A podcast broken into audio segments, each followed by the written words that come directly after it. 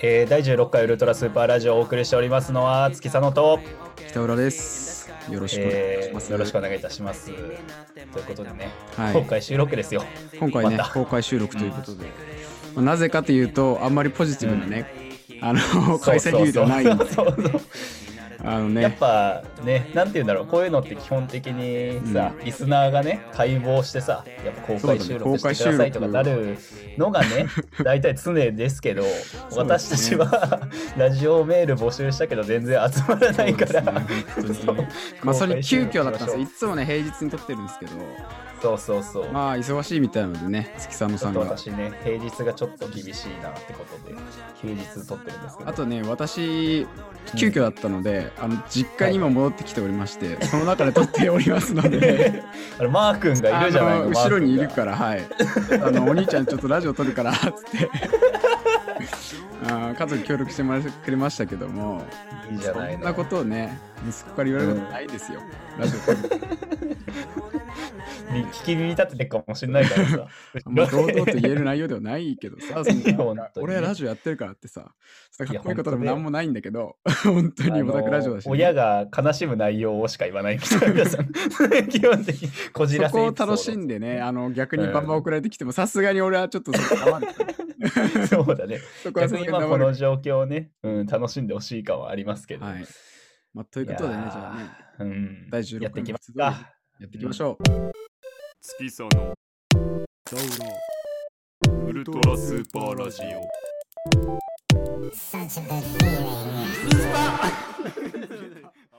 あの なんかあれだね。カメラが映ってるいから。ややっぱね意識まあ、前回よりは マシですけどど。あの、うん。前回とかひどかったもんね。あのりながらねもう。まあもう自分のこれ変になっちゃうよね。慣れていきたいもんですけども。で、まあね、私のまあフリートークというかさ、はい。まあ、まあ、いつものね、毎週やってますけど、このフリートークも、大変なんですよね、まあこれ。大変なんですよ。話す内容難しくてね。だってこの前のね収う。録ん。ね火曜日とか月曜日にしてこれ土曜日ですから、うんその5日間の間で10分喋りなさいってなってるからこれで。それでできる限りう。うん、面白くしなきゃいけないからもうこれストレスですね。ストレス。レス。ももう、もうなんかもう、ラジうオ楽しい時はさねあるけどさうん。大変な時もありますけど。ななんかしなきゃいけなくなってくるからさ、うんラジオでさ、まあね、そんなこと言ってますけど、まあ私もね、まあ、パーソナリティなんで、まあ、ね今回のあのうんこのリスケに関しては五木さんがね土曜日って言ったんで、うん。これはもうさぞかしねフリートークあるんだろうと俺は。そうそう。俺はもうそんな急ピッチに言われたからもう頑張ってましたけどきっとねいやまあちょっとね期待できるものがあるのかなと思ってますまあ、ので、だいぶハードルを上げていらっしゃいますけれども、も うはい、まあ、なんていうんですか、なんか、風新年になったじゃないですか、もう。そうですね。まあとりあえずもうあ2021っという間になんか普通の生活がね、なんか戻ってきた感じありますけど。実感がないけれども、うんまあ、そんなこんなでさ、2021年なんだっていろいろあると思うけど、なんか予定されてるイベントとかさ、いろいろあるけど、そうっすなんかね、風水的なやつでさ、あのー母親がさ、YouTube 見てんのよ、たまにそういう YouTube をてさ。んな。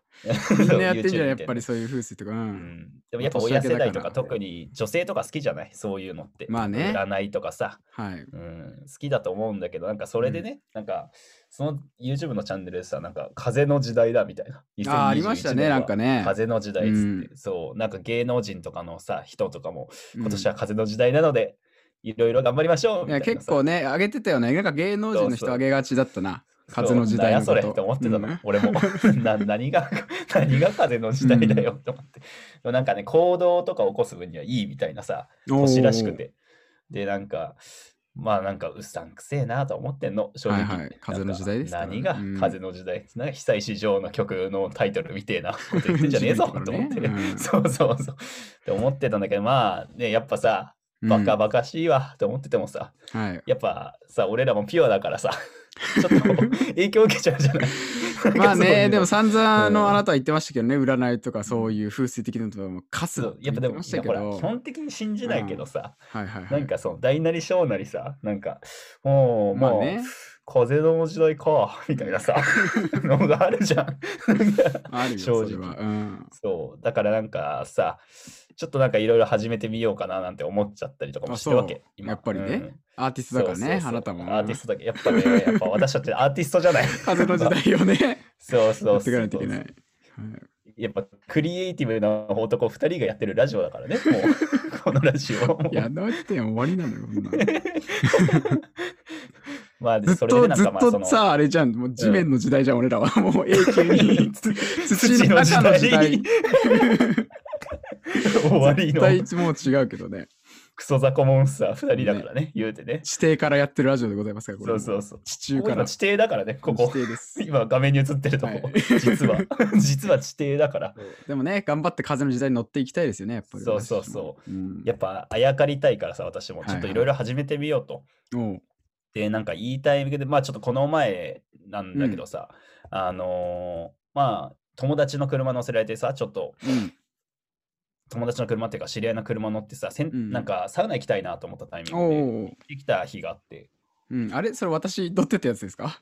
あ、それじゃない日。あそれじゃない日の後だけどあそうなんだそうそうそう。その後日に行った日があって、なんかうんそのついでにじゃないけど、なんかね、クーポン、あるクーポンをもらいまして、おう。なんか、で何のクーポンかっていうと、うん。あのー脱毛のクーポンなんですよ。あ出ましたね。それか。なるほどね。それがあったからそうそうそうそうこんなにあのフリートーク喋れる気満々だったんだ。そうそうそう。なるほど。あいいね、でもね。で、脱毛のクーポンをいただきまして、で、なんかそういうのもあってさ、やっぱ風の時代だからね、やっぱ。うん、関係ないけどねか。別にまあ、やっぱ新しいことめ始めたいから、うん、まあねいろいろと何か自分の中で。やっぱ風邪つってるだけあってさ、やっぱね、ひげとかね、毛がなくなりゃ、まあ、風邪としても良くなるだろうと やかましいんだよ、思ってねそんな。そうそんなこんだでね、まあ、風の時代に突入するためにさ、ちょっと行ってきたんですよ、その友達とね、このお前。おで、つなんかサウナついでに行くかみたいな。いいね。で行ってきてさ。で、なんかクーポンあるから、うん。でなんか事前にその友達予約してくれて、そのクーポンも、うんなんか画面に見せるタイプのクーポンあるじゃない。あるね、今の電子的なね。そうそうあれも今のね風の時代の産物ですからね。あれ風の時代のクーポンはさ、やっぱ画面見せっからね。うんもう紙じゃないから、風の時代のクーポンは。もう風の時代に侵食されてるからね。そうそうそう本当に。で、なんかそのクーポン見せて、で、うんビビるほど安くなるのね。クーポンってまずね、そこビビったんだけど。そう。そうか。あ、そのあのー脱毛とかのクーポンはもうやばい安いんだ。そう、なんかお試しでみたいな。初回はめちゃくちゃ安いあれですよ。異次元だだよね、脱毛のやつ。そうそうそう。嘘じゃん500みたいな。さそうそうそう。ワンコインそうちょうど500ワンコイン円だったの。。牛丼と一緒なの、脱毛とか。そうそうそう思っちゃう。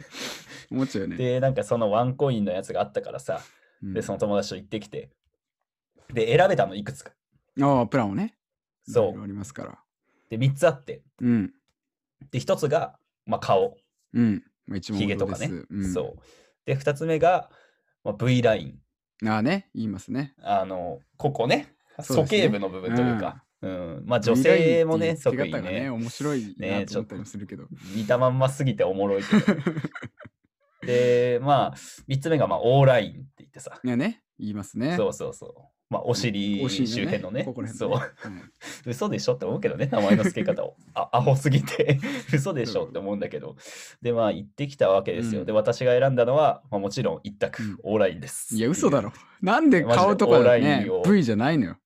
う。やっぱ、なんひでオーなのげをね、うん。生やしてるからさ、まずフェイスはいらないじゃないまあね、彼にとってはもう VO しかない、残ってるのは。俺そう、VO しかないわけ VO。しかない。で、その VO の、うんまあ、V は別に俺今そんなにさ、そなんていうの？困ってるレベルじゃないから、私の V, v はね。まあなんか困ることってね、結構やばいじゃん。そうそうないじゃない V で困ってたら結構やばいじゃん。そうそう、やばいじゃん。もう、V だけやばいやつさらにやばいしな、なんか。そうそうなんかすごく戦車みたいになってるでしょ。ねそんな前だけに武器がついてさす。ごいもんな。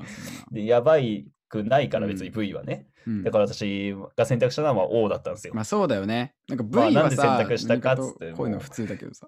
やっぱ V と比べると O がやばいんですよ、私。あの、こんな、ね汚べると汚い話比べるとになっちゃいますけど。やっぱ大事だね。ででもそういうためにやっぱ V とか O とか隠語ができたんそうそうそうそうだ。確かにそう思うとでも意外とありかもね。なんかそんな汚く聞こえない。医療言葉みたいに聞こえるから、うん 汚く聞こえないもん、なんか。そうそうそうう。んで、そのなんか友達もね、あの、はうん V を選択してたんだけど、あ、そっち V だったんだ。そうそう。うんで、なんか事前にね、カウンセリングじゃないけど、なんか書かされんのよ。ありますね。書くやつうんみたいな。うんで、どの程度困ってますかみたいなうん。困ってるって言い方は変だけど、まあなんか大まかに、そう、重点的にどこら辺の体毛が濃いですかみたいうな。ん、あるね。あって、カウンセリングみたいなのあってさ。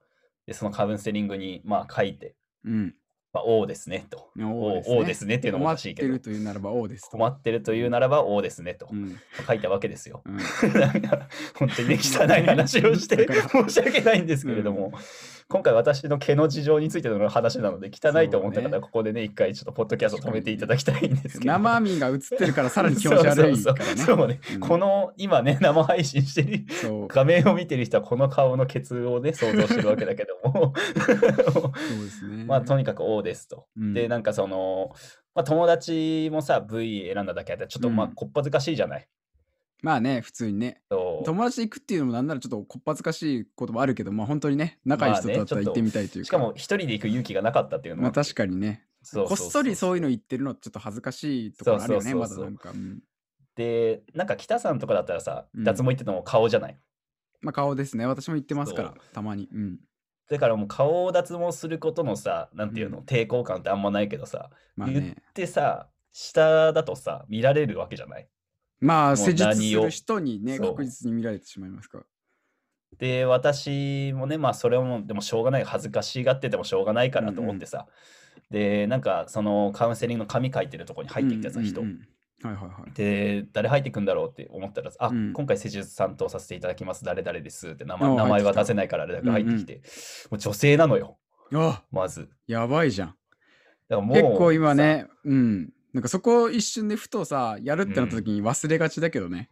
さ、うん、そういうことあるよね。だからもうこれおじさんだと思っててさ、正直。やるの。おじさん、なんかもうなんならちょっとハゲハゲか小太りのおじさんが出てきて、なんか、ああ、大丈夫だよみたいな、あんちゃん、大丈夫だよみたいな、みんなやってっか。ら。そっちの方がまあ安心するね。怖いおじさんもね、おじじさんもツルツルだからぐらいの感覚のさ、やんちゃなさ、ねおじさんが来ると思ってたらさ、もうね、なんかちょっと綺麗めのお姉さん出てきてさ、うわ、うん。うわ、みたいな。もう終わりじゃん。でも、一気にやっ緊ぱ終わりなの、張するんだね。そこまでそうだよね。やっぱ緊張すすんのよ。うんやっぱなんかそういう店って分かってればさ、まあ、そういう店じゃないけど、そういう店じゃないけど。うんなんかそういう店って分かってればさ、まだその気持ちで行くけどさ、うん。なんかそうじゃなかった時って違うじゃん。いや、ふと来てしまうときね。そうん私なんか無理ですよ、そんなん来たら。そうそう。だからももう困ったわけよ。あうんどうしようと思って。うん。うんで、なんかもう俺もちょっと黙っちゃってさ、やばいと思って。うん。緊張で。あ、やべえな、うんこれはやばいと思って。うん。で、黙っちゃったのを最初なんか気遣って相手喋ってくれてさ、なんか、ああ、でもま全然大丈夫ですよ、みたいなうん。もうお店じゃない、それもう最初の言葉が。本当にちょっとあれ？みたいな、うんあれなんかこれ裏でそういうなんかヤクザとかが裏でそういうのをねやってる店みたいなな思ったけど、いや大丈夫ですよみたいな、うんでなんか聞いたらなんか多いんだって今その施術する人がなんか人口が女の人が多いから、ああ、そうなんだ。そうだから必然的にそういうことになっちゃうんですよみたいな、うんうんうん最初の方だと緊張されていろいろなりますけど大丈夫ですよみたいな、はいはい。でやっぱ相手も気遣ってくれてるからさ、いうん。やこっちもちょっとちょっと一発かましてえなと思って 何をなんかその 何をかまそうとするんだよ。やっぱ、やっぱ緊張してるって思われるのも恥ずいから。やっぱ。もうだってもう完全にその台にさ、横たわってる時点でもうさ、そんなかますも何もないんだよ。かまされる一方なんだろうさ。いや、でもほら、うん。やっぱ脱毛来てるって時点でちょっとさ、男らしくないじゃない？このまあねヒゲ面のやつがさ、ひにね。うん。ひげに、顔に毛だらけなのに、お前、ケツの毛抜く、抜こうとしてるって時点でさ。みたいになる思うんだからもうその時点で恥ずいから、これ以上恥をかかし、かきたくないから、もうこっちも、うん。うんあ全然大丈夫ですよ、緊張してないんだよ、みたいな感じで出そうと思って。うん。で、なんか、ボケるタイミングを虎視眈々と狙ってたわけよ。いやどこにぶちかますかとね。そのそうそうそう。で、緊張してない的なね。そうそうだから結構、あれ、毛深かったりされますかみたいな、そうんの、うん普通のなんか施術の内容の質問みたいなので、うんはいはい。そうっすね、みたいな。あと、差し支えなければどのくらいとか、あの、施術の時参考になるんで、うんうみたいな。んで聞かれたからさ、うん。うん。あのーまあ、オーラインを受けるわけじゃない。そうだね。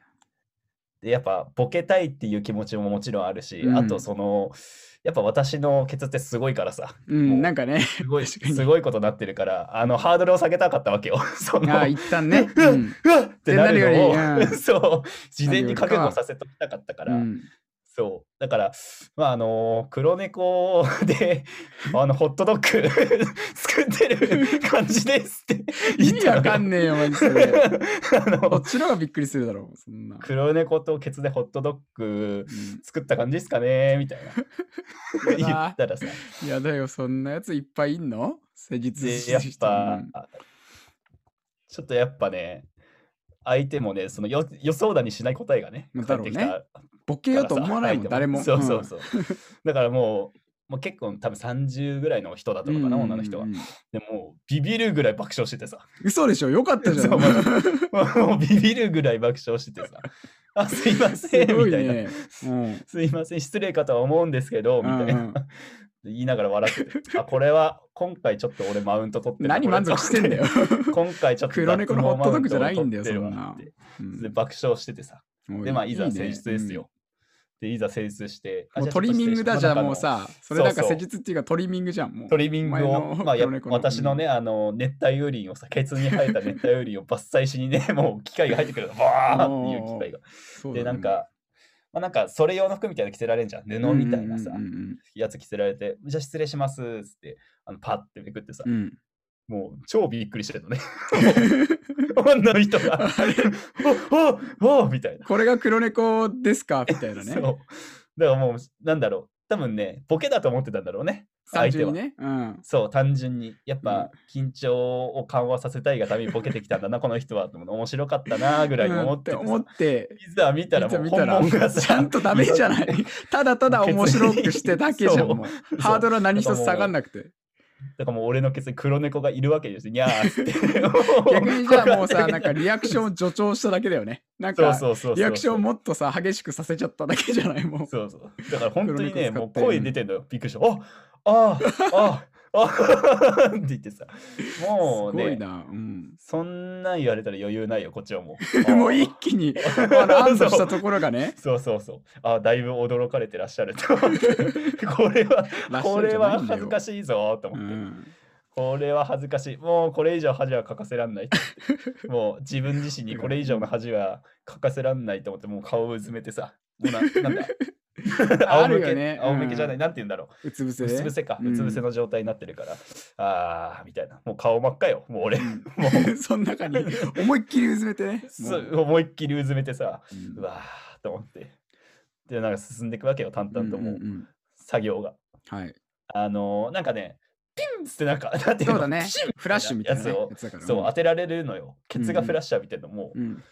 もうスターよ、スター。もケツにう、東ね。京東京ガールズコレクションみたいなもんなのよ。も 意味がわからないわ、そんな。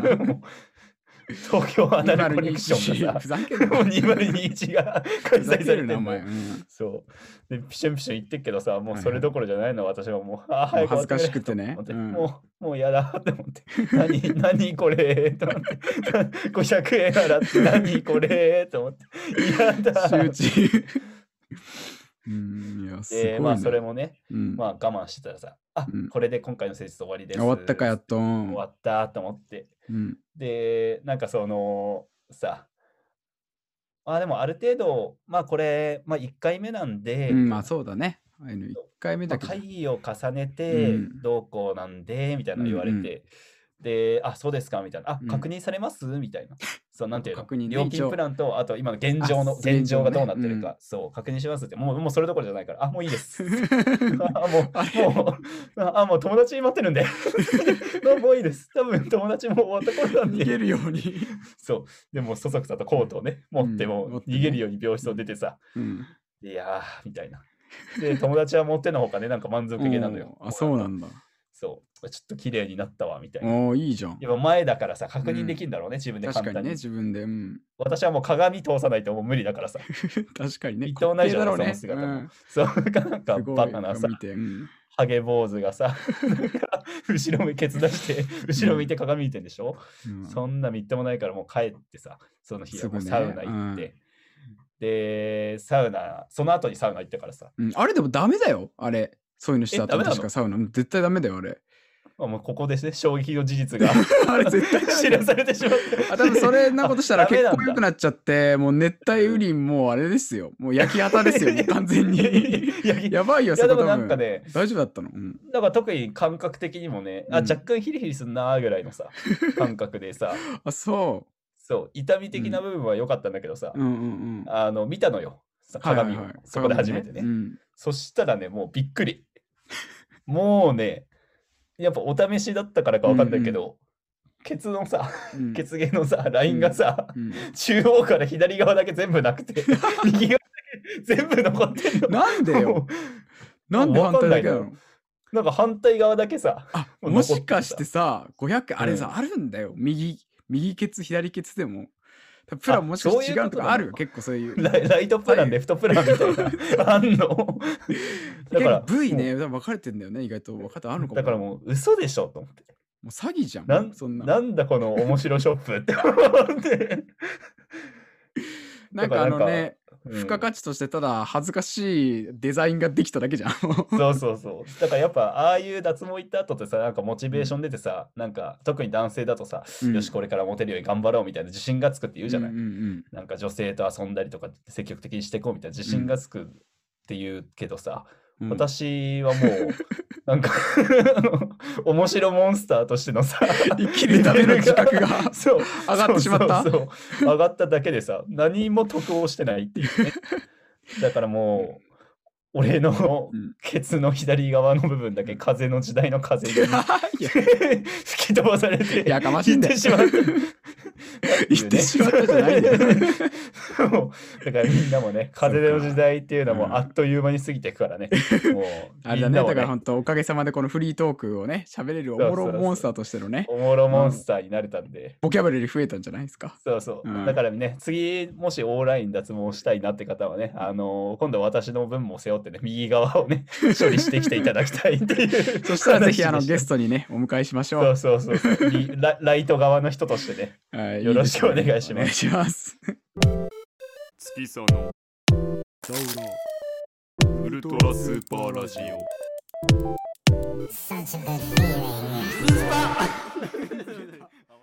はい、ということでね、まあ、ただいま、まあ、公開収録やってましたけども、普通通りね、まあ、ラジオ喋ってたんじゃないかと思いますね、うんやっぱり。うんうん。急にね、そのケツの話とかされてるのを入ってらさ、まあびっくりしてしまいますよ確かね。俺のフリートークで視聴者が一気に減ってしまった。どうすんだよ、これで公開収録でさ、プラスじゃなくてマイナスになって、俺までそのおもろとしてさ、俺らの自我だけが強くなっちゃった。ら困っちゃうんですけども。これはもう取り返しつきませんねうまあでもね、私もおかげさまでちょっとね、急遽ね、はいはいはい。舞い込んできました、私も話せるトピックスが。はいはいはい。うん。あの、先ほどね、なんかそのうんうん。風水とか言ってたじゃないですか。うんうんうん。うん、でやっぱね、今年というか去年もなんですけど、結構、ハマりましてね、そういう占い。何回かフリートークとかまあでもねうん。喋ったりもあったとたからね。思うんですけど、まあ、初詣にちょっと友達とね、行ってまいりあましょうなりまして、で、今回どこに行きましょうってなった時に、うん。やっぱりこう、んんうちらのね、仲間うちはね、みんな縁がないオタクどもですから、オタクとまあね以外でね、ポップではありますけど、皆さんね、うんうんこれはね、こう縁結び神社にもうあやかりに行っちゃおうと思いまして、ついに、はい、ついにもうあやかりですよ、もうここに来て、はい。本当に最後の最後の手段じゃん。神、神なのに。そう、でもね楽しいもんだよね。ああいうのってやっぱなんか女子の気分じゃないけど、まあねうん、なんかみんなで、え、行っちゃおうよみたいなね。うんうんうんその神頼みなんですよ。で、まあ行きましてね。はいまあやっぱうんおみくじとかもね、いろいろありますから、お守りとかもね。はいそういうのも楽しみしつつ、普通にあの参拝をしまして、うんうんうん。でまあみんなでおみくじ引いて、で、最後一気に見せましょうっつってね、こう、うんうんうん。あのー見てたんですよ。まあ正直もはいはいはい。うオチは私のインスタを見てる方すべてお分かりですけども、オチはすべてお分かりですけども、まあ 改めてねお話しさせていただきたくて。まあ5名で行ってね、一人幼馴染のね、よく話しているね、たくさんっていうね、アトピー、バカおもろモンスターアトピーのね。バカおもろモンスターひどい言いようだよ、いやいやいや、お前もういじってるじゃないの、彼の分かるでしょ。まあでもねやばい、。もう、比喩じゃないから、もううんそのまんまやからね、みんなね。そう、あのね、結構ね、惹かれるんですよ。彼も本当に幼稚園から一緒なんですけど、もう、んんなんかね、変な人すぎて、変な人っていうかなんかね、うんもう、なんか取れてんだよね。なんか、ややばいんだよな。うんうんなんかすごくて。でそしたうんら急にそいつみんな読んでて、あ、小吉だとかうんなんとかっつって。そして清則が今日だったのよ。清則くんってやつがね、いるんだけどね。彼が一番この縁結び神社を楽しみにしてた。もう今年は。ああ、もうね。頑張るとか言ってたから、うん彼もね。なのにうん、彼だけ今日でさ。お まあ今日悲しいじゃない。それにさ、なんうんかそういう時って今日とかさ、なったやつでうん笑って終わるじゃんきっと。まあね、そうねうん。。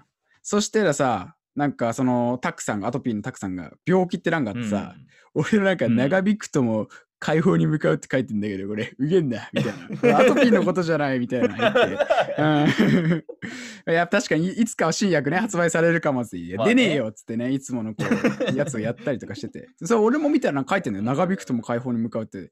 これもね、何のことかはね、あんまりおっこい大きな声では言えないですけど、あれのことかとまあまあまあ思ってね。うん。とろい症ろ書候いてるんだって。ね。うん。ある種の症候あります群。から。うん待ち人遅しとか書いてあって、たくさんが、俺も遅しやとかつって、待て待てって、うん、ちょっと待ってよって。あれねうん。で、千葉ってね、去年一緒に行った方見て、ちょっと待って、怖いぞと。うんちょっとお前らくじ見せてみってなったのよ。うんうんそして、あの、大きな文字が書いてあるじゃん。うんうんで、これをちょっと交互に読んでいこうっつって。うんこのみくじに合う人はって書いてて、山を掘って金を得るように、初めは苦労があるが、後に幸せが来る。ただ神を仏を信じ、心を尽くせば、良い報いが訪れる。え、一緒じゃない？ってなって、嘘でしょ？あって思って。終わりよ、終わり。これ何がすごいかっていうと、去年も一緒だったんですよ。彼と。やってますね。やばいよね。これは。で俺なんでこんなとこで縁結ばれてんだよと思ってさ。本当に ふざけんじゃないよと思って。うん。うんで、も、それで爆笑ですよ、もうみんなで。まあね。でも、そう。で、5人で行ったんだけど、4人で爆笑してたけど、1人いないわけよ、その場に。うんうんうん。そしたら、清則がちょっと消えちゃってて、清則君がね。どうしたっつったら、あいつあの、めちゃめちゃ占い好きで、めちゃめちゃうんね、楽しみにしてたのに、彼今日だったはいはいはいわけじゃないですか。はいはいはいはい。今日をすべてこの俺らのかぶりにさ、ネタとしても引っ張られ、もう彼はいつの間にかす虚しすぎてその場から消えて、ありとあらゆる神社にお参りとお賽銭をして回ってたのよ。すごいな。すごい。いや、すごいな。うんこんなことを20ね、1、今年22とかの年でみんなやってる俺らをね、今年も笑えと俺は思いながら。いやー、でも、すごいねまあす。ごかったね。ちょっとでもね、さすがにね、もう面白いけど気持ち悪い、もう嫌だなんかもいや、でもやっぱ、なんていうの？うん。俺はさ、あんまり占い信じないじゃない。う。はいはい。で信じなかったけど、ちょっと今回の北さんと、まあ、たくさん、まあ、2年連続こういうね、あそうだね。のー結果が出たということで、はい。俺はちょっと神様を信じようかなっていう 確かに、確かにね。結果論二的に人と分だよもねね。、うん。ちゃんとあの待ち人遅し人生を。ちょっと歩んでるから。これでさ、あの神様にさ、待ち人は隣にいるじゃないかとかってなってさ、たくさんいたら、俺はもうこのおみくじもばらまいてね、あの、どんと祭の中に入るよ、俺は飛び込んでいくからね、もうどんと祭の火の中に、すべての神仏を恨み、俺は飛び込んでいくから。まあだからね、ねもう皆さんもね、あと何年続いたら北さんがその最後を遂げるかっていうのをね、ちゃんとね、待ち望んでいただきたい。そうだ、でも、お前マジでなんか俺たくさんずっといるけど、お前なんかその蚊帳の外で人んちのペット見るみたいな感覚で距離感保ってなかったですんで、来年はちょっと彼にもね、ちょっと怪物面倒見ていただいて、おみくじあのー揃えていただくの楽しみにしてますから。神頼み私はやぱっぱね、あの、うん適切な距離感をね、保ちたいと神に願いたいと思いますよ、本当に。おかげであのおみくじ200円払ったのに内容何も入ってこないからね、あいつと一緒だった 本当だよな。い何のもっと思ってさ、思ってしまいましたけども。や、素晴らしいうね。ん、まあ、面白い娯楽ですから、神を信じるともううん来年もね、同じ結果が来るようにね、願いですね。そうですねそんなこんながありましたね、私は。いや、素晴らしい。はい。素晴らしいですね。月さのウルトラスーパーラジオ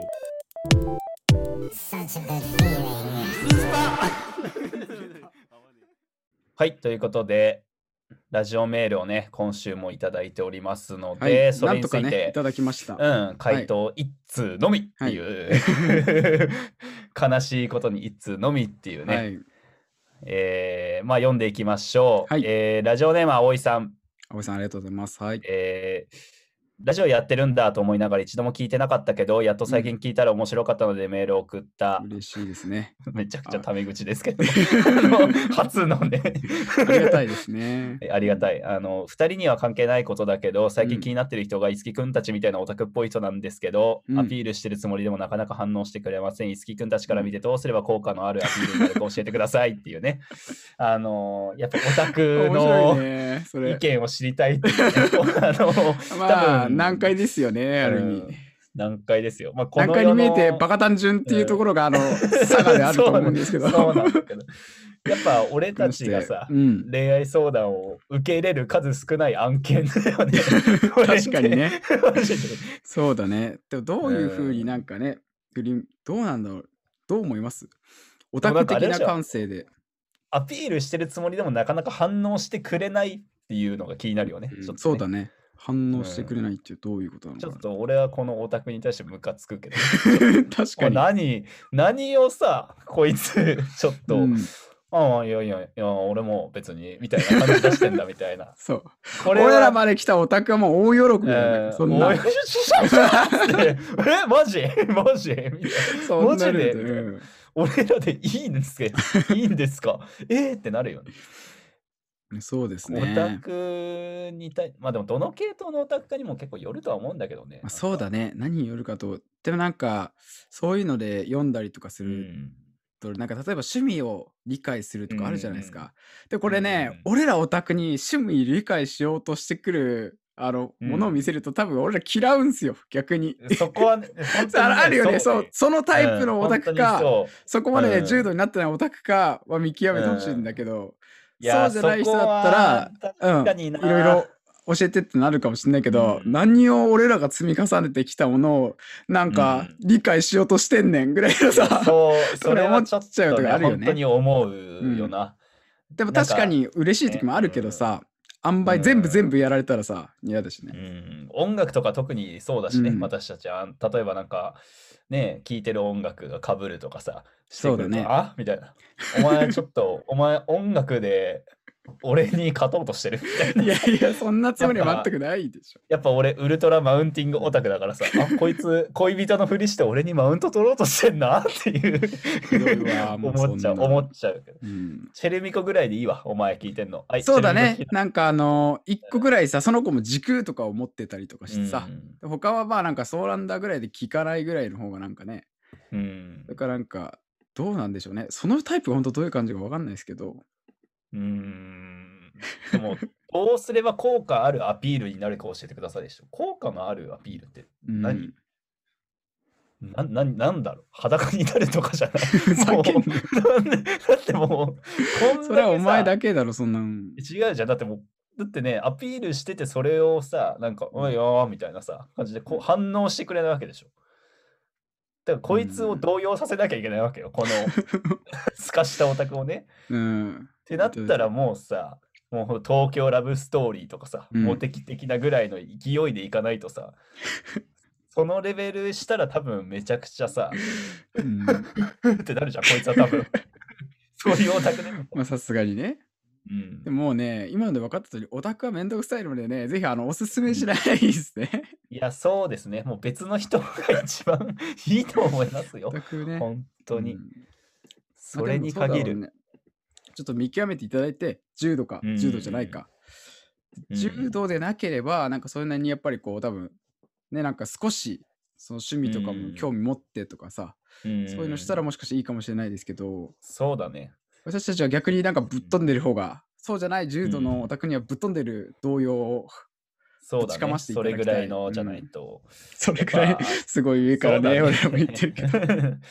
なんか、うん多分ね、アピールしてるつもりで反応してくれないって言ってるけど、多分内心めちゃくちゃ反応してるんで、こいつ。だと思うよ。よ。うん、それある。確かに。もう、ってなってるから、うんオタクなんてそんな声かかることないんだから。もう鼻息荒くなってるから、絶対心の中で。そうだね。それある。だから逆にポジティブに、うん、言っていいんじゃないかなと思います、それは。うん、そうだね。うん。そんな感じですか、なんでさ、俺らがさ、こんなことをさ、言った方がいいんじゃないかと思いますとか言う立場なんだよ。うん。いないんだから、どっちも。俺らがやばいんだから、本当に。なんならちょっとね、うん。このオタクに対してジェラスを感じちゃうよね。なんなのなんなの？なんなの？みたいな。な何が違う何よの？こいつと、うん。こいつと俺らの何そうが違うんですか俺もらもう一瞬さちょっと何かしらのね、ほんとジェラシーがさなんか悲しさがちょっと今のラジオメールにあったよね、ね、俺らじゃないんだみたいな。とうんなんか失敗しねえかなと思ってたね。オタクは、なんかこのままね、ちょっと透かし続けていただいて、うんなんかね、大事なね、チャンスを知らないうちに逃していただきたい。いや、素晴らしい。それだけを望むわ。最悪だよこの回答は 最悪なクエスチョンアンサーいやでもありがとうございますこのおかげで10ありがとう分喋りましたからはいそうだね。実ってほしいというなことでね、はい実って実ってほしいなと思ってますので、ぜひね、頑張ってください。応援してます。はい月佐のウルトラスーパーラジオ Such a good feeling.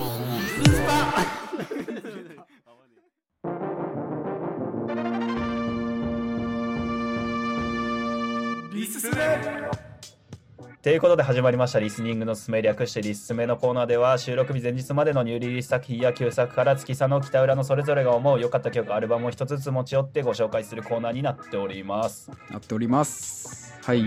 今回からははいね今回からというか今まあうん、公開収録見てると一気にねさっきまでふざけたお話ではなく、まあ、ちょっと音楽的なね、話をしてまいろうかと思いますのでね。そうですね。こっからね、ちょっとね、オタク感が増すので、ひどいですね。本物のオタクが 伺えるかなと思いますね。あのちょっとワクチンだけ先にね、そうワクチンいただいて、オタクワクチン入れていただいてね。やっぱアナフィラキシーショックを起こされちゃ困るんで、やっぱ鼓膜からアナフィラキシーショックがね、そうだね。そう。それはねありますけど、まあ、そんなこと言っておりますが私じゃあはいはいはい。今年のリスメ、と2021年1月6日に出してる、リリースされました「ババはい。の、出た、えー世界フューチャリング小枝さんということで、ババちゃんね、うん。ババちゃん。ババちゃババちゃん。んいや、最高だったね。そうね。これでもなんか俺の中じゃすごい賛否両論あったりするのかなと思うので、うん。結構まあポップじゃないですか本当に。うん。なんか前回に比べてヒップホップっていうよりかはなんかポップな感じ。結構ね、うん。なんかフローとかも面白いですから小枝さんとまあね、声、わぬわぬわぬわぬって感じだもんね。すごいよね。そう。でもやっぱりナウト的感性にはまあぶち刺さる曲だったなと思ってました、本当そうにだね。オタクとしてのねもうん。うあれは曲だったじゃないですか。本当にいっぱい。いやもうそうでしょう。なんかいや特になんか小枝くんのねバースとか俺結構好きだったな、あー好きだったねあれ。えーなんか「スラムダンクね見てるスラムダンク。いやうん最高でしょだってね なんだっけあの日 なんだっけあの日うん。俺は裸のなんだっけガールとうん寝なんてたかスラムそうスラムダンクの再放送を見て、うん。なんだっけくしゃみする君にほうん。惚れ直してたみたいなさ。なるじゃん。でも俺はなんか分からんからさ、うん。それが分からんかうん。らちょっとちゃうやろとか俺思ってたんだけど、一応100%だけにしとけよとか思ってたけどまあでもね、うん。ナートとしてね。やっぱババちゃんが良かったから、まあそうよすね、ごいんまあ何よりあと APEX のサンプリングとかも曲中に入あってたりそうだとかしてて、ねあったね、うん。いやちょっとやっぱ俺たぎっちゃったね、俺はやっぱ。俺他人に言われてから知ったけどね。まあそうだよね。かやってなきゃ分かんないしてないからさ、うん。そうそうそうそう。ちゃんとサビに入る前の APEX のサンプリング、まあ、アークスタがね、うん飛んできた。音とかね、そういうのあって、全然全然わかんない。まあなんかそのやっぱナードとしてのねねこうなんか自我がなんかバババあるんじゃないかなと、ね、やっぱすごいそこにあるじゃない。いやー、よかったっすよ。いやいつか出てほしいなと、ウルトラスーパーラジオ。いや、出てほしいあーしバ、バちゃんって言いたいもんね。うんあの、馬場ちゃんはちょっと今ハードル高いから、小枝くんから攻めていきたい。これだけから攻めていく。言い方あれだけど。確かにね。いや、でもよかったよ、マジで。だってよかったとなんかちゃんとヒップホップ好きな人だったもんな、あれな。うんなんだかんんだね。超よかったね。はい、ということでね、最近出ましたこのババ、世界、フューチャリング小枝さんのやつ、ぜひお聴きください。はい、ぜひお聞きください。ということでね、私はいのターンですね。えー私はですね、えー今週ですね、はい、あの日数をちょっとメモるの忘れてたんで言いませんけど、はい。えーキットフレッシュのがリリースしたニューアルバム20ストップ。まあ、ですね。ですそれが来ると思ってましたから、私もババ、私はババしゃべる。うんやっぱそうですよね。いやーねというか。うん。うん、前作から約2年ぶりですか？もう2年経ったのって感じはありますけど、はいはいはい。いやーね、なんかここ最近ずっと、なんかババ、ババじゃないわ、ババの話しすぎて、えっと、フレシノがさ、ずっとなんかここ数年、一定の方向でアプローチし続けてきてたわけだけど、なんか音楽性的な部分でもさ、そうですね。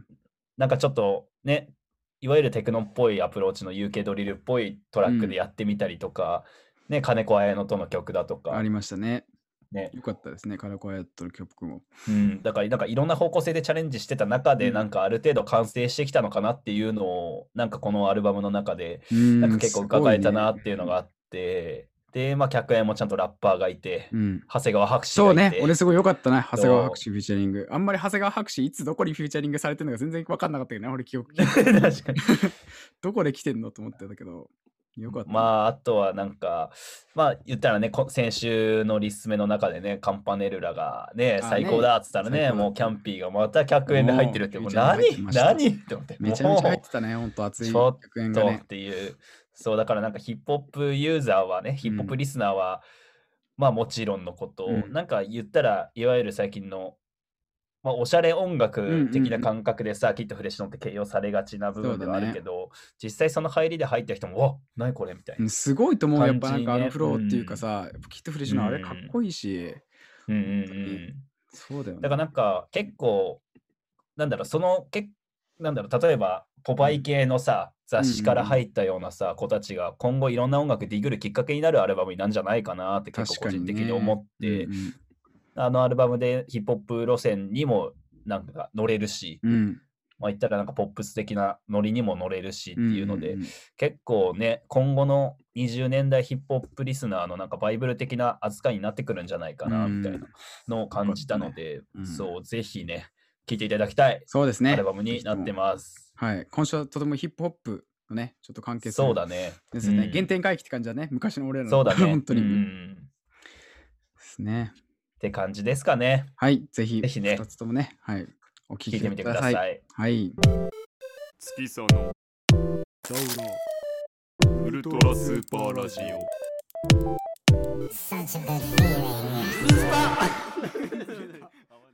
はい。ということで、今週の、えーラジオトーク、ラジオトークというね、あれだね、カルチャートークテーマは、カルチャートーク。はい、ちょっと日にちがかなり経ってしまいましたが、2020はい年、去年のベストアルバムについて語っていきましょうっていうね、はい回でございます。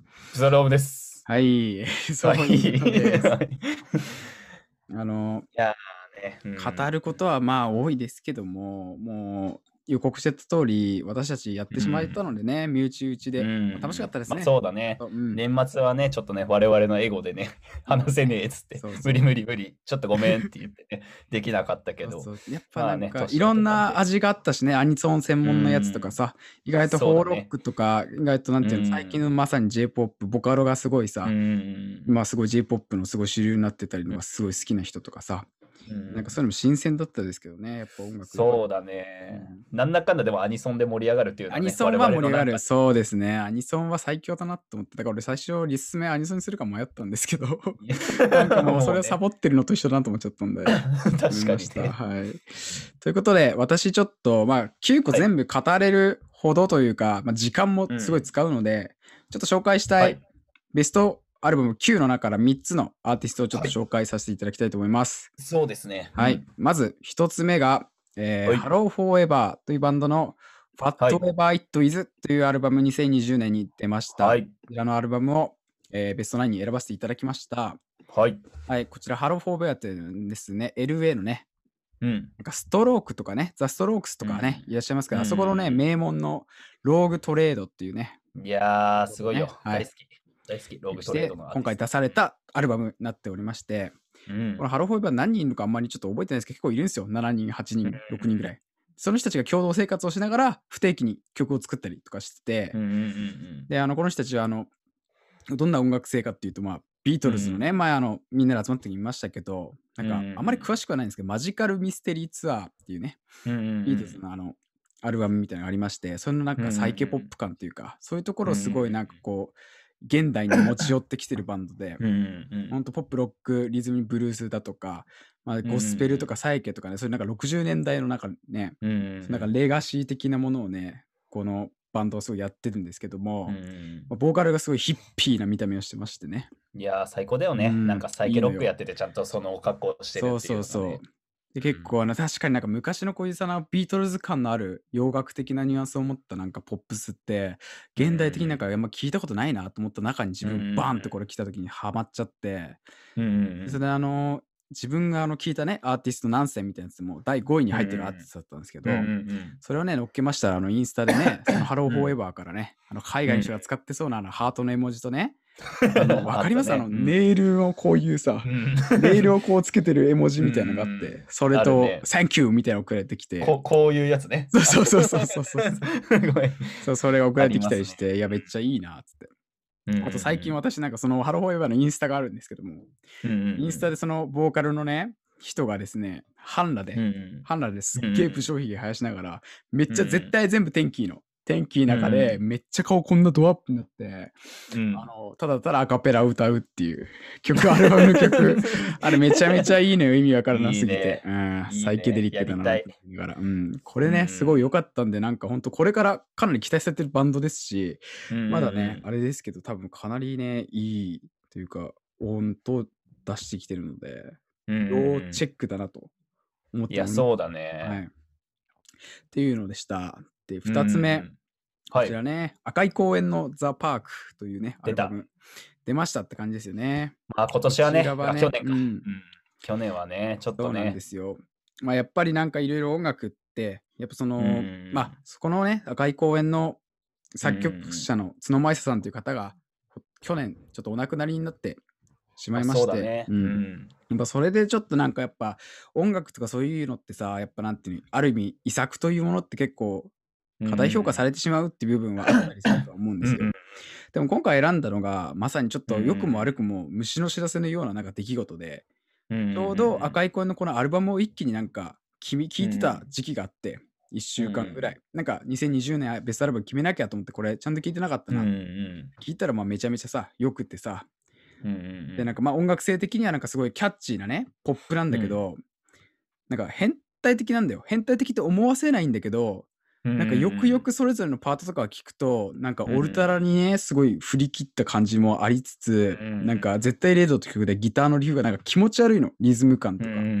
でもなんかかサビに行った時のなんかグルーブとかもさ、すごくてさ、ね、なんか結成はちょうど10周年だったらしくて、その時、うん。で、なんか一回ボーカルも変わって、で、ボーカル変わるってやばいじゃないですか、バンドの中で。まあそうだね。そう。うん。で、そのボール。カルが変わって新体制での初フルアルバムだったんですよ、今回。うんうんうんうんで例えばあと、オドフットワークスのね、ペコリっていうラッパーいらっしゃいますけども、うんうんうんその人がフューチャリングした曲だとか、うんうんすごいヒップホップ的な、今までずっとね、ロックとかポップス的な感じのサウンドだったんだけど、そういうヒップホップ的なニュアンスとか、いろんなあと打ち込みだけで作った用法って曲もうんあるんだけど、それにもね、その角舞さんのなんかポップネスと変態性を うまーく消化させて、あうんなったこのアルバムだと思ってて、すごい単純に感銘受けて、やばいぞって言って、矢先にもうツイッターであの訃報みたいなの見ちゃって、いやーこれはって言って、びっくりしちゃいましたけども、本当にねうん、そう良くて。で、あとでも一個言いたいのがありまして、はいはいはい。私あのベストアルバムこれ発表した時に、あのうん。インスタで発表した時に、あの、アルバム名間違えてたんですよ。申し訳ないことに。ね。ザ・パークってアルバムなんですけど、夢うつつっていうアルバム名で出してたら、うん。あのね、知り合いにすっごい赤い公園好きなやつがいてね、もうそのガチ勢がね。うんうん、うるさい、もううるさいんですよ。赤い公園、赤い公園ももううるさい聞いたら悲しむぞ、こんな。う。いやいや、もう うるさい今まではっ可愛いと思ってたんですけど、うるさいと思った出来事がちょっと積み重なってしまいまして、そしたら、うんちょっと DM で、あの、アルバム名間違ってます。ザ・パークっすよ、おみたいな。あ、それは確かにオタクとしては申し訳ない。すいません、と思って、うんうんありがとうってね、言って、ちょうど今回のこのラジオを収録するときに、うんうんうん。ラジオメールまあ募集したんですけども、うんうん確かに私の書き方もまあ悪かったかもしれないけど、まあ普通のラジオメールを募集してたんですよ。私の感覚としては。そしたらその方から赤い公園ですって送られてきて、うるさいと思って、もうやめてくれと思って、赤い声うるさいよと思って、もう、言ってるのよと思って、本当に。だからオタクってやっぱうざいなって思ったりもしたんだけど、俺らもそうなってるかもしれない。俺らもうるさいと思われてるかもね。やっぱラジオ、またかよ、ラジオ、ラジオってうるせえな、みたいないや、。そうよ。ううん、ん。ててて思われてるかもしれない。北さんはまだマシだけど、私なんてね、一番めんどくさいオタクだから。本当に他人から見たら。いや、まあね。いや、でも、あるよ。オタク直に直面した時のだるさみたいなさ。私も、なんか全然関係ないけどさ、はい。あの、100万円の女たちっていう ドラマをね、見直してさうんうんうんうん、それに出てくるなんかめちゃくちゃガン詰めしてくるマウンティングモンスターみたいなさ やついて、もう俺と重なりすぎてマジビビったもんね。あーみたいな、こうなこれ見えてんのか客観的にね、見るとみたいな。だからもうね、何まあ、そのね、赤い公園の指摘してきた人、私も知ってますけど、知ってますけど、ね。気をつけた方がいいぞっていうのをね、思いまあでもそれだだけね、ある意味人になんか、ある意味良くも悪くも執着的になんかそう言わせるってすごいエネルギー持ってるし、いや、すごいよ。でそう、ん。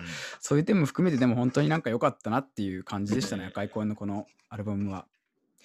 いやー、いいアルバムでしたね。はい。私も聞いたもんだって。そうだね。なて。かなか、結構あの時でもいっぱい出てたもんね、赤い声選んだ人も多くて。うん。計あのメンバーで4人ぐらいいたからね、やっぱホーロック畑あで出てきたっていうのもいたし、うん。うんうんそれであるんだけど、まあ、結構やっぱ良かったなと、赤い公園の。うんうんうん。それでまあ3つ目、こちらもはい。語ることもないでしょう。ピーター・コットンテールのキャッチというアルバムでございます。ああ、もうこのタイミングに流して う。だからバン、だからバン、だからバン。ポケットボールそうそうそう。流したい。ね。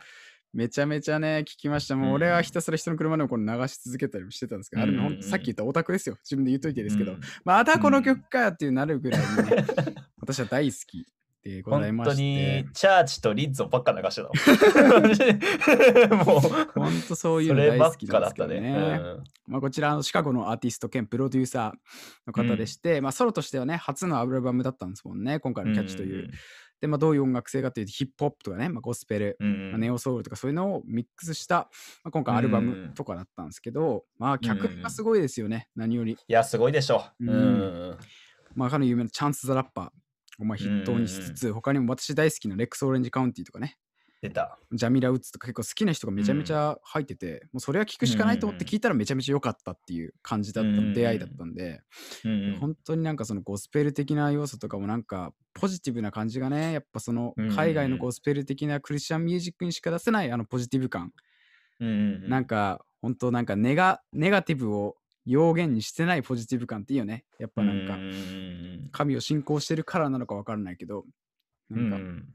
それがやっぱあの今年からやっぱ洋楽いろいろ聴き始めましたけどなんかその洋楽って言葉正直分かってないんですよ。私たちもこいつらたまにたまに思うでしょ。私たち洋楽聞いて言葉分かってない。何いいとかか評価つけてんだと思ってるかもしれないけどもこれで俺思ったのが洋楽って分からないからこそその言葉うん分かんないこそそのニュアンスとか曲の雰囲気で自分に合ったさ感情というかさあの雰囲気とかさ光景にも合わせられるからなんかそれでもう去年の自分にとってのいろんな場面でのもう賛美歌になってくれてこのピーター・コットン・テルのキャッチっていうアルバムは。本当にね素晴らしいですね。インスタもね可愛いですからいや、可愛いよ。うん俺、マジで好きだからね、ピーター・コットンテールの投稿とかね。マジで俺大好きすぎてさ、うん あの、彼のインスタライブ俺毎回見てんだよ。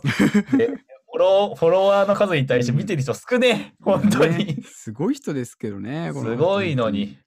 みんな見てください。あの笑顔を見たらさ、すごいよ。本当に。そうなんですよね世界で一番チャーミングな笑顔を持ったね。アーティストそうだね。名前もいいしねピーター・コットン・テールいや、素晴らしいよ。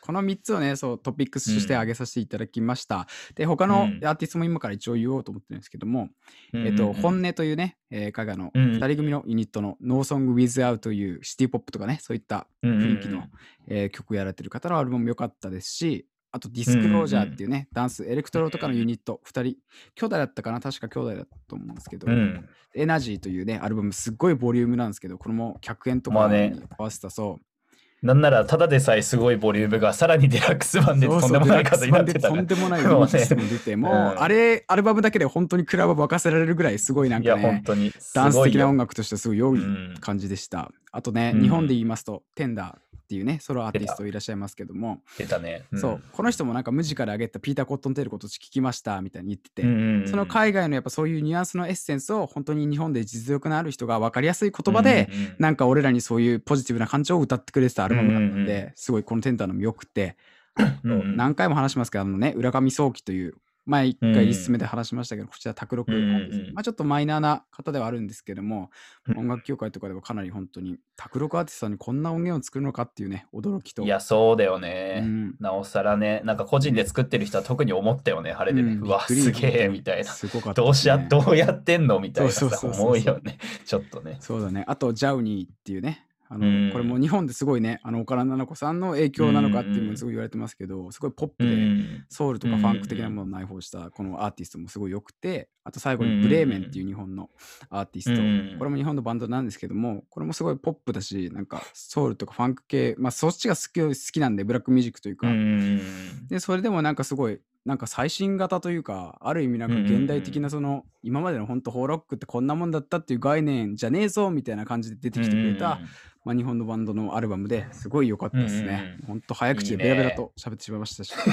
オタク、はいオタクだった。オタクでしたか 多分今のとこ、あの、ポッドキャストで1.5倍速とかにするとめめちゃくちゃくちゃちゃおもろい面白いんで。そうですオタクねだ。なっていうね。うんまあ、そんなこんなでございまして、本当に楽しいんですね。うん去年の音楽シーンは。本当に今年も家にね、いたからこそ楽しみですけども。ねうん。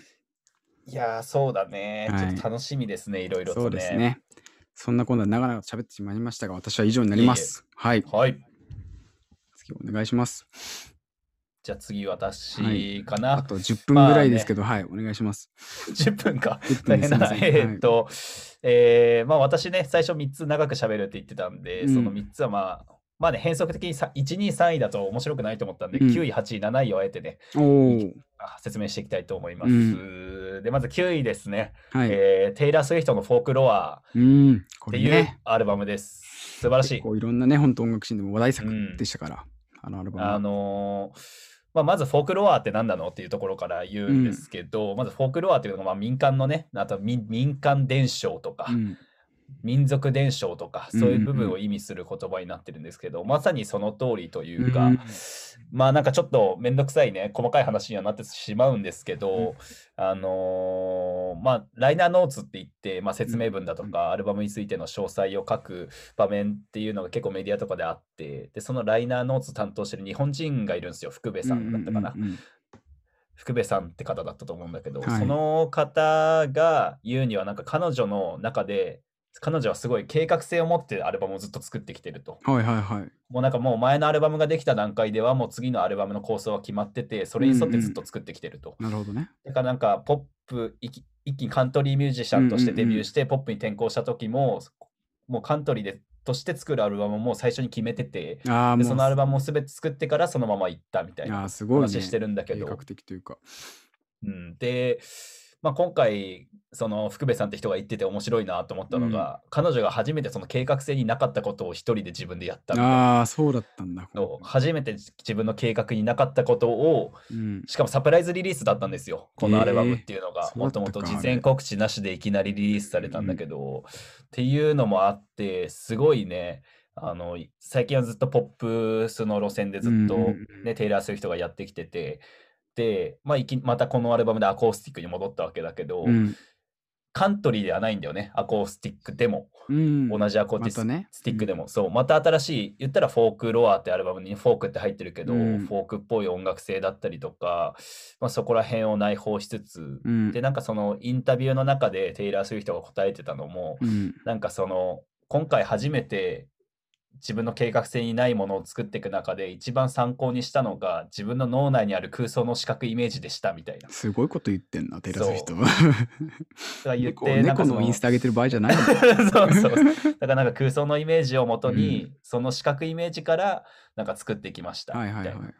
で、そのなんか各曲各曲ごとになんかもうすでに存在する写真だとか、あと自分の中に想像するイメージがあって、うんうんうん例えば、そのリードでね公開されてた「カーディガン」って曲だったりとかは、そのなんか20年間なんだ捨てられないまま20年間だっけか2年間だか20年間うん捨てられていない哀愁の漂うカーディガンみたいな。それはもしかしたら恋人のも元恋人のものだったかもしれないし、うんね友達かもしれないし、うん亡くなったお父さんとかお母さんかもしれないし、うんってわかんないけどそこら辺は。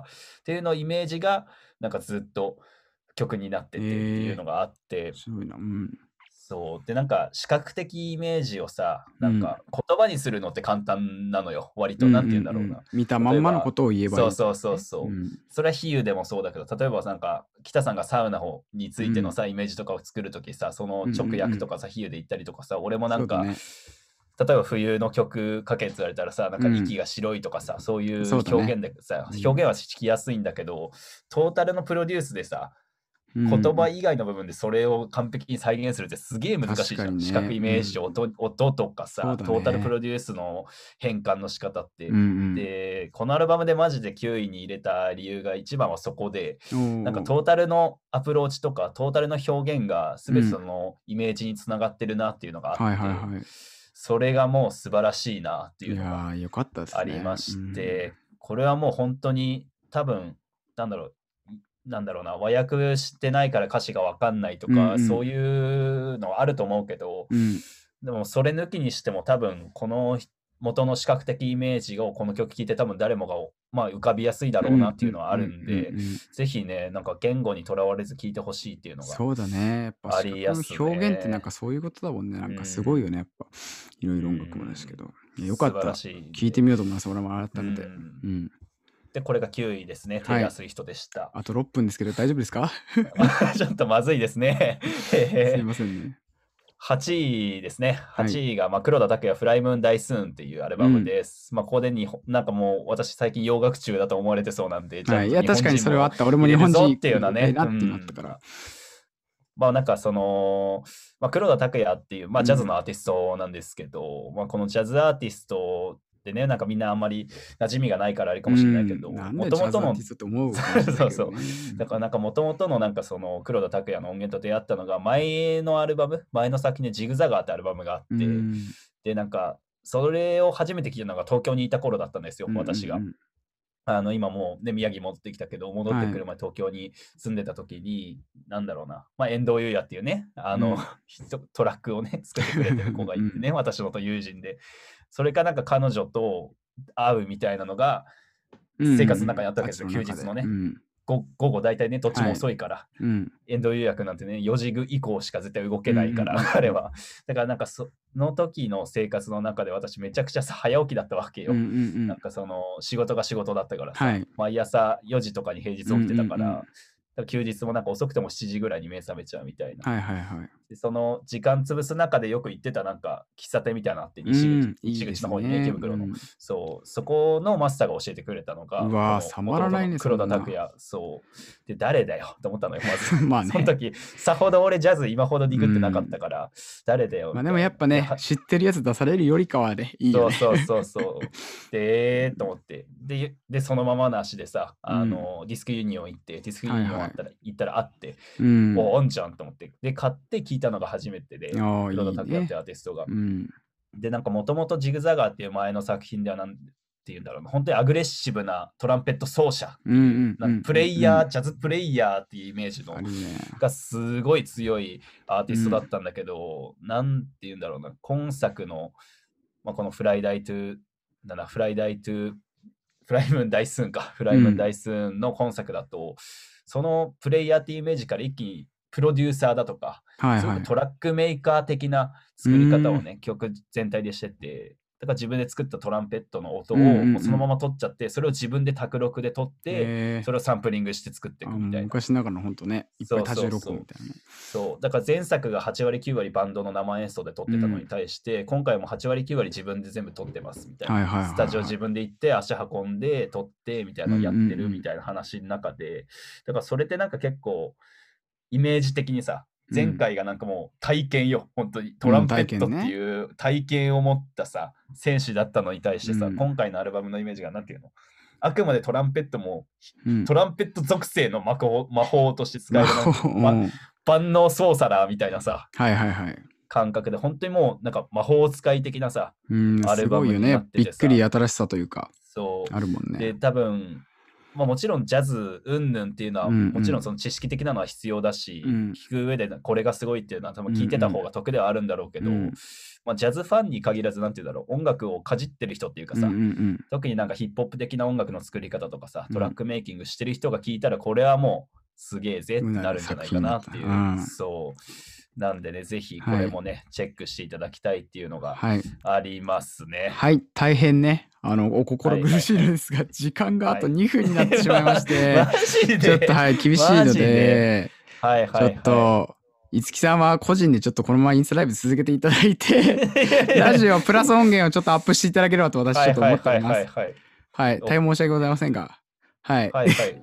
なので、もうはい。エンディングトークということで、えー嘘でしょ。こんなことある？今回はなんてやね、つだよ、本当に。残念ながらこれは、うん。もうひ素晴らしく、まあ、不当な扱いをね、オタクが一番辛いことです。あのー抗議デモをね、ちょっと行いたいということでね、えー、皆さんどう思いました？はい、ということでね、はい、今はい。回第16回目ラジオをやってまいりました。はい、今回、はい。あのインスタライブということもやっておりまして、はい。並行してですね、はい。やってまいりましたけど、どうでしたか？あの、不機嫌です。不機嫌ですよ、こんなの。いやでもねいや不当ですよ。そう訳があるよ、インスタライブしてるから、ちょっとあのタイムスケジュールで結構いつもしてて、ストップウォッチとかはで、いはいはいはい。であのまあお互い確かにどっちも喋っちゃうことあるんですけど彼ねやっぱオタク俺よりひどいんで語るんですよめっちゃ。長いので本当にちょっとね,、まあうん。あんまりバランスねやって Zoom もちょっとね40分っていうのがね制約ありますからまあそうですね。あ。と単純にあの俺ね編集するのめんどくさいの。3個の音源で本当にこれはマジでごめん。エゴ。まあねごめん。彼のエゴにね、付き合ってやりましょうか、皆さん。すいませんがよろしくお願いいたします、ね、まあ、私のね、残りのやつはなんかであげときます。とよろしくお願いいたします。いうことでね、えーはい。第16回ウルトラスーパーラジオお送りしたのは、悲しい月佐野と、えー、楽に作業が楽になった北浦でした ありがとうごはいざいました。ありがとうござい